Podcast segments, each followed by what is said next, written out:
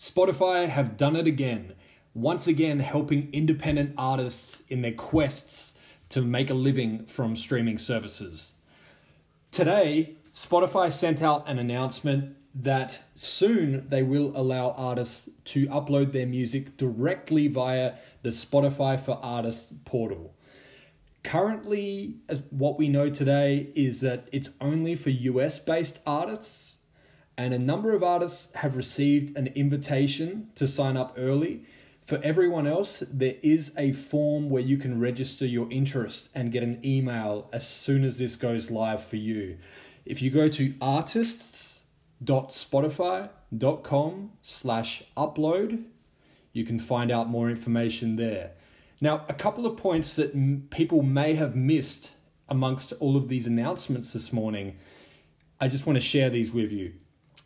Once a release goes live, you can edit information such as the release title, track titles, and even the artwork. So if you make a spelling mistake, you don't have to pull that song down completely, at least not on Spotify. Now, you will also need to create an account with Stripe, S T R I P E. That's how you're going to receive your monthly payment from Spotify, if accepted.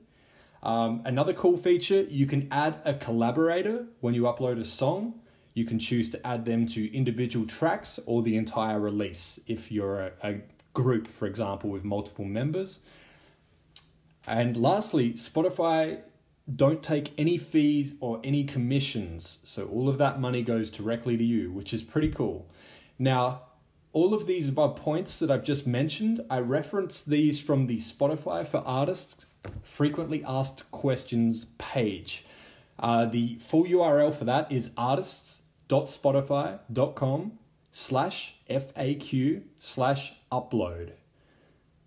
This information is correct at the time of recording this episode, but of course is subject to, to change at any time.